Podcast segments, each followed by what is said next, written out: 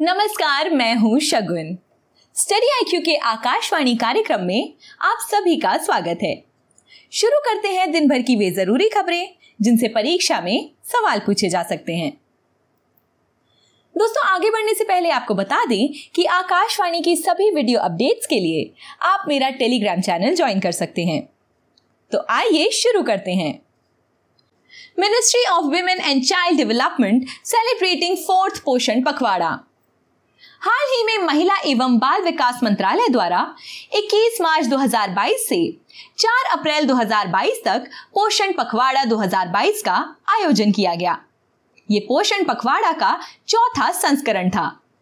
इस पखवाड़े में जल संरक्षण और प्रबंधन में महिलाओं की भूमिका को बढ़ावा देने पर ज़ोर दिया गया। इसके तहत देश भर में लगभग तीन करोड़ जल से संबंधित गतिविधियों का आयोजन किया गया। इस वर्ष ये पोषण पखवाड़ा दो मुख्य विषयों पर आधारित था। पहला, स्वस्थ बच्चे की पहचान तथा दूसरा, स्वस्थ भारत के लिए आधुनिक और पारंपरिक प्रथाओं का एकीकरण। इसके तहत छह साल से कम उम्र के बच्चों की ऊंचाई और वज़न का मापन, विशेषकर जनजातीय क्षेत्रों में स्वस्थ माँ और बच्चे के लिए पारंपरिक भोजन को बढ़ावा देना जल प्रबंधन में लैंगिक जागरूकता बढ़ाना आदि मुद्दों पर फोकस किया गया है। प्रधानमंत्री नरेंद्र मोदी द्वारा पोषण अभियान को 8 मार्च 2018 को लॉन्च किया गया था। इसका मकसद विभिन्न मंत्रालयों के सहयोग से पोषण संबंधी परिणामों में सुधार करना है। महिला एवं बाल विकास मंत्रालय पोषण पखवाड़ा के कार्यान्वयन का नोडल मंत्रालय है। इसके अलावा, राज्यों व केंद्र शासित प्रदेशों में महिला एवं बाल विकास विभाग एवं समाज कल्याण विभाग, पोषण पखवाड़ा के लिए नोडल विभाग है। आइए देखें अगली खबर। Karnataka that is at the forefront of malaria control malaria नियंत्रण में शानदार प्रदर्शन करते हुए कर्नाटक उन्मूलन पूर्ण चरण से उन्मूलन चरण श्रेणी तक पहुँच गया है। इस संबंध में केंद्रीय स्वास्थ्य मंत्रालय ने विश्व मलेरिया दिवस के अवसर पर कर्नाटक को प्रशंसा दी है। आपको बता दें कि मलेरिया मुख्य रूप से उष्ण कटिबंधीय देशों में देखा जाता है। ICMR, national institute of malaria के वैज्ञानिक ने बताया कि कर्नाटक मलेरिया के लिए एंडेमिक था। 1990 के दौरान भारत में कुल मलेरिया मामलों में 7 प्रतिशत से 10 प्रतिशत का योगदान था। आपको बता दें कि आईसीएमआर राष्ट्रीय मलेरिया अनुसंधान संस्थान, यानी एनआईएमआर की स्थापना 1977 में हुई थी।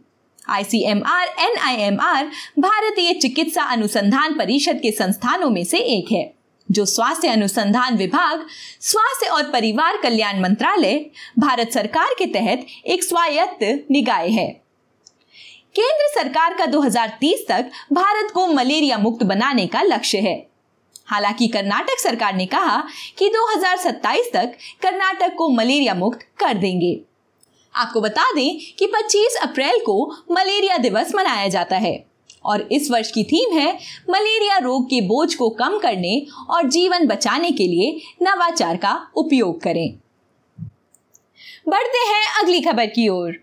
Carbon dating finds Asurgarh is Odisha's oldest fortified settlement हाल ही में भारतीय पुरातत्व सर्वेक्षण ने ओडिशा में स्थित असुरगढ़ किले की बस्ती की कार्बन डेटिंग की है।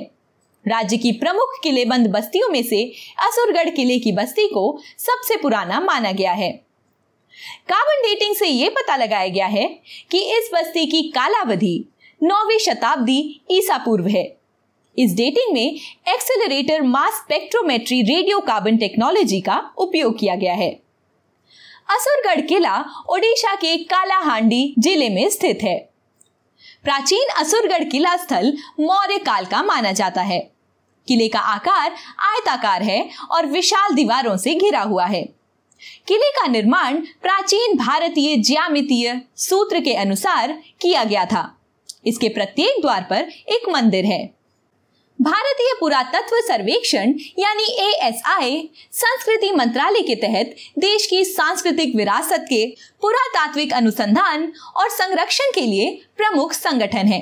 इसका प्रमुख कार्य प्राचीन स्मारकों और पुरातात्विक स्थलों और राष्ट्रीय महत्व के अवशेषों का रख रखाव करना है। आइए जानते हैं आज की आखिरी खबर।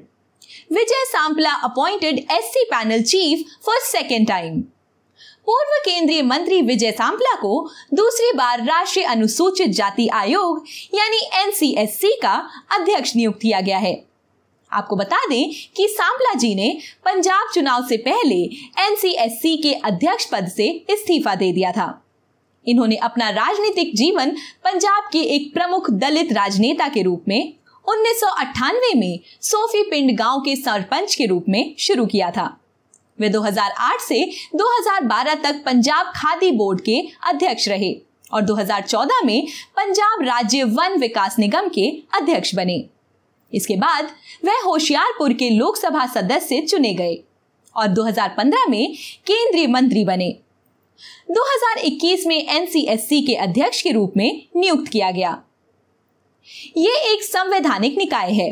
भारतीय संविधान के अनुच्छेद 338 में राष्ट्रीय अनुसूचित जाति आयोग के बारे में ज़िक्र है। इसका मकसद भारत में अनुसूचित जातियों, यानी एस के हितों की रक्षा के लिए काम करना है। नवासीवें संविधान संशोधन 2003 से राष्ट्रीय अनुसूचित जाति और अनुसूचित जनजाति आयोग अलग अलग आयोग बना दिए गए थे। अनुच्छेद 338 के तहत राष्ट्रीय अनुसूचित जाति आयोग, यानी एनसीएससी और अनुच्छेद 338 ए के तहत राष्ट्रीय अनुसूचित जनजाति आयोग, यानी एनसीएसटी का गठन किया गया। इस आयोग में एक अध्यक्ष, एक उपाध्यक्ष और तीन अन्य सदस्य होते हैं, जिनकी नियुक्ति राष्ट्रपति करते हैं। आइए नोट करते हैं आज का सवाल।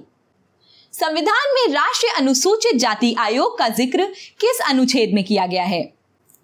Option A 330, option B 338, option C 335 या ऑप्शन डी 216 सही जवाब कमेंट बॉक्स में लिखिए। तो दोस्तों ये थी हमारी आज की कुछ विशेष खबरें। मिलती हूँ कल आपसे इसी समय। नमस्कार।